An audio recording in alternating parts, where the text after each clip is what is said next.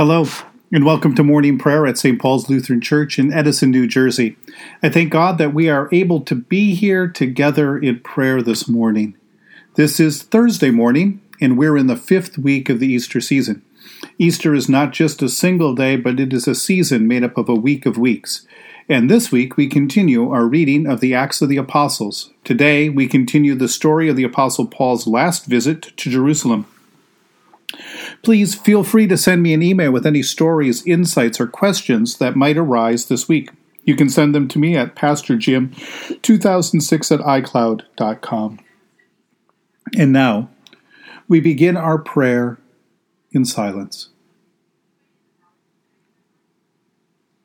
In the name of the Father, and of the Son, and of the Holy Spirit. Amen. Satisfy us in the morning with your steadfast love, O God that we may rejoice and be glad all our days. Praise to the blessed and holy Trinity, the Father, the Son, and the Holy Spirit, one God who gives life, salvation, and resurrection. Alleluia. The Sun of Righteousness will arise with healing in his wings. O come, let us worship and praise. Come, let us sing to the Lord. Let us shout for joy to the rock of our salvation. Let us come before God's presence with thanksgiving and raise a loud shout to the Lord with psalms. For you, Lord, are a great God, and a great ruler above all gods. Come, let us sing to the Lord. Let us shout for joy to the rock of our salvation. In your hands are the caverns of the earth. The heights of the hills are also yours. The sea is yours, for you made it, and your hands have molded the dry land. Come, let us sing to the Lord. Let us shout for joy to the rock of our salvation. Come, let us worship and bow down. Let us kneel before the Lord our Maker. For the Lord is our God, and we are the people of God's pasture and the sheep of God's hand. Come, let us sing to the Lord. Let us shout for joy to the rock of our salvation. You have been born anew through the abiding word of God. A reading from Acts chapter 22. When eventually there was silence, Paul spoke to them in Aramaic. My brothers and fathers, he began, hear me as I explain myself to you. When they heard him speaking in Aramaic, they became even quieter. I am a Jew, he continued, and I was born in Tarsus in Cilicia. I received my education here in this city, and I studied at the feet of Gamaliel. I was trained in the strictest interpretation of our ancestral law and became zealous for God, just as all of you are today. I persecuted this way, right to the point of killing people, and I bound and handed over to prison both men and women, as the high priest and all the elders can testify. I received letters from them to the Jews of Damascus where I was going in order to find the heretics who were there, tie them up, and bring them to Jerusalem to face their just deserts. Just as I was on the way and getting near to Damascus, suddenly a bright light shone from heaven all around me. It was about midday. I fell down on the ground and I heard a voice saying, Saul, Saul, why are you persecuting me? I answered, Who are you, Master? And he said to me, I am Jesus of Nazareth, and you are persecuting me. The people who were with me saw the light, but they didn't hear the voice of the person speaking to me. So I said, What shall I do, Master? And the Lord said to me, Get up and go into Damascus, and there you will be informed of all the things that have been arranged for you to do. So as I couldn't see because of the brightness of that light, the people with me led me by the hand, and I came to Damascus. There was a man named Ananias, Paul continued. He was a devout, law keeping Jew, and all the Jews living in Damascus would testify to the fact. He came and stood beside me, and he said, Brother Saul, receive your sight. In that very moment I could see, and I looked at him. This is what he said The God of our ancestors chose you to know his will, to see the righteous one, and to hear the word from his mouth. This is because you are going to bear witness for him to all people telling them what you have seen and heard. Now then, what are you going to do? Get up, Be baptized and wash away your sins by calling on his name. After I came back to Jerusalem and was praying in the temple, I fell into a trance and I saw him speaking to me. Hurry up, he said. Leave Jerusalem as quickly as possible. They won't accept your testimony about me. But Lord, I replied, they themselves know that in all the synagogues I used to imprison and beat those who believe in you. And when they shed the blood of Stephen, your witness, I was myself standing there and giving my approval. I was looking after the cloaks of those who were killing him. No, he said to me, go away from here. I'm sending you far away to the Gentiles. Up to this point, the crowd listened to Paul, but now they began to shout. Away with him from the face of the earth, they yelled. Someone like that has no right to live. The crowd was shouting, tearing their clothes, and throwing dust in the air. The tribune gave orders for Paul to be brought into the barracks, and he told the guards to examine him by flogging, so that he could find out just was what was the reason for the uproar against him. As they were tying Paul up, ready with the whips, Paul spoke to the centurion who was standing beside him. Is it lawful, he said, to flog a Roman citizen without first finding him guilty? When the centurion heard it, he went off to the tribune and spoke to him. What do you think you're doing? he said. This fellow's a Roman citizen. The tribune came and spoke to Paul. Tell me, he said, are you a Roman citizen? Yes, replied Paul. It cost me a lot of money to buy this citizenship, said the tribune. Ah, said Paul, but it came to me by birth. The people who were about to torture Paul stepped back quickly from him. As for the tribune, he was afraid of discovering that he was a Roman citizen and that he had had him tied up. On the next day, still wanting to get to the bottom of it all and to find out what was being alleged by the Jews, he released Paul and ordered the chief priests to come together with the whole Sanhedrin. He brought Paul in and presented him to them. The word of the Lord. Thanks be to God.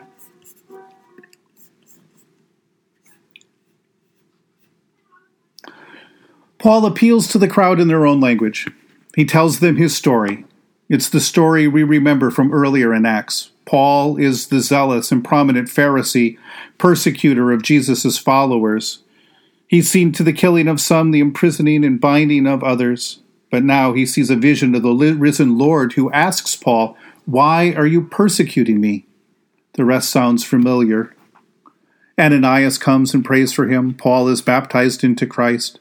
But this time we learn that Paul has also seen a vision in the Jerusalem temple telling him to leave the temple and to leave Jerusalem and to share the good news about the Messiah in other places. With that news, the crowd goes wild with rage. They throw dirt in the air, they tear their clothes, they call for Paul's death.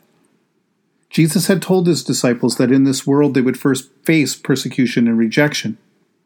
That the good news of God's kingdom would spark such anger that people would call for the death of Jesus' disciples and think they were doing something good by killing them. Paul has now stood on both sides on the side of his scrupulous and patriotic country people, and on the side of Jesus. As Paul looks out over the crowd, he perhaps more than anyone else in history knows the depth of Jesus' suffering and sorrow as his own countryfolk cry for his death simply for showing them the way of the Messiah. The threat of death is terrifying enough, and yet we know that faith in God and hope in the resurrection gives strength to endure, to drink that cup when the time comes. But who can endure the heartbreak, the rejection, and the violent hatred of their own people, their own kin? How particularly painful it must be to try to speak in good conscience to your own countryfolk with an appeal from God to live a better way to enter into God's more promising future, a way that is God's way of salvation for this nation and then for the whole world, only to be shouted down by a violent, hateful mob who will not rest until they have pulled this whole thing down upon their own heads. Like Jesus before him, Paul is pulled away from the crowd that is crying for his blood. and a lash is prepared as a means to get him to explain just what he has done to cause such an uproar. The Roman tribune can make no sense of it. Perhaps Paul is a rebel that has misled the people in a revolt and then escaped with his own life.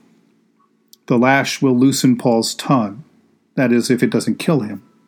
But now something unexpected happened. Paul reveals that he is actually also a Roman citizen, and a Roman citizen by birth, not by bribe or corruption, born into the citizenship that had been granted either to his father or maybe his grandfather, and then passed on to him with all of its rights and privileges.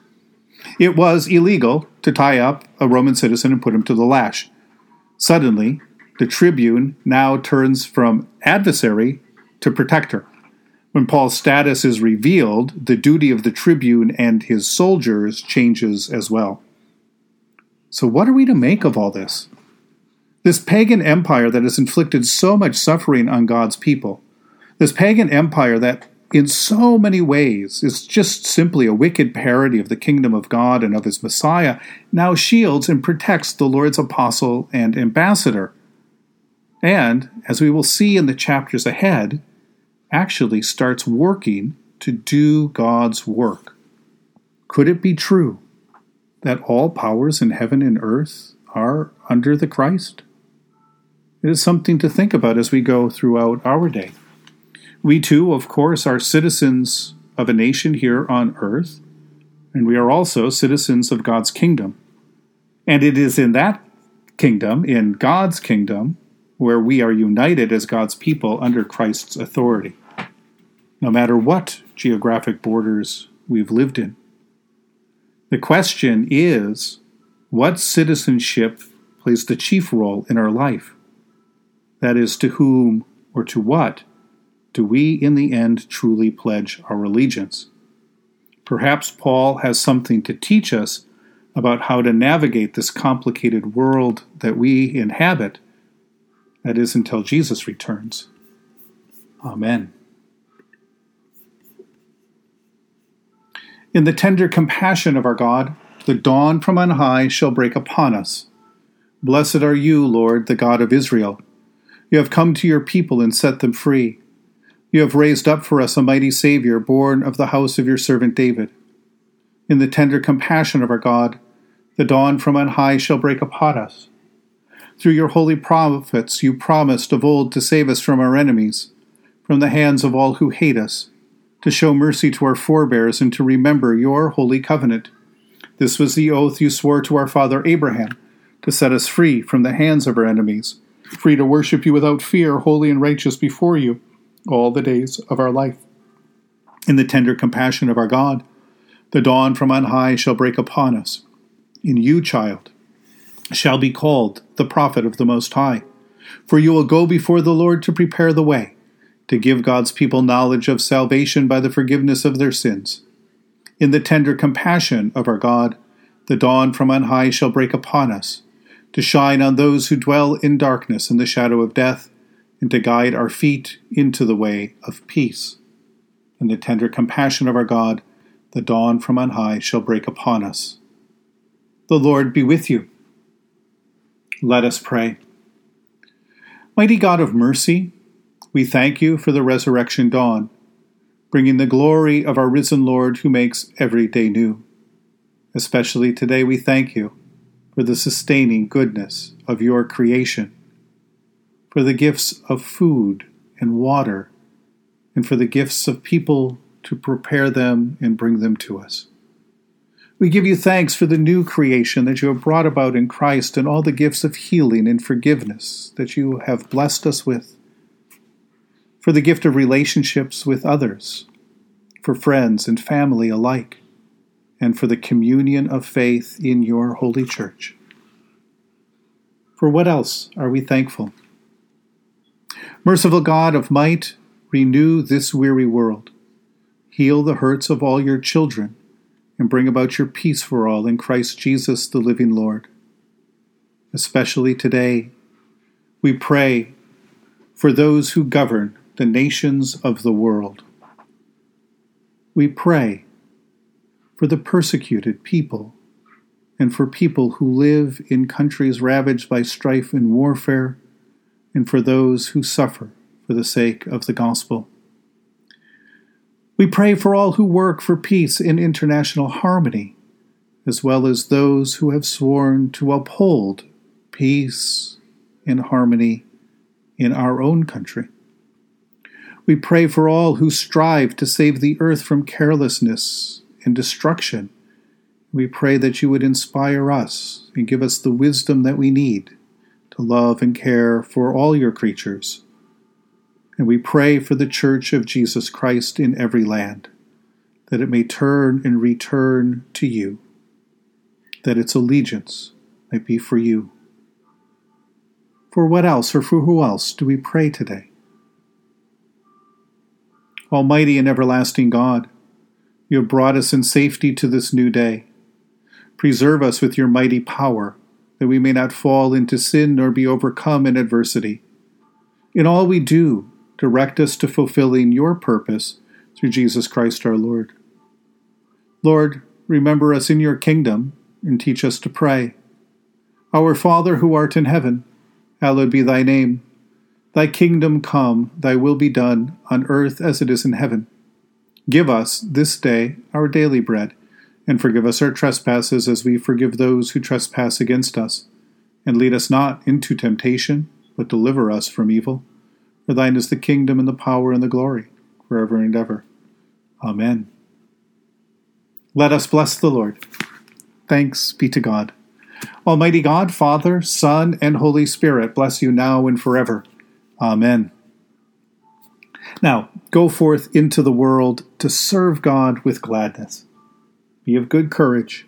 Hold fast to that which is good. Render to no one evil for evil. Strengthen the faint hearted. Support the weak. Help the afflicted. Honor all people.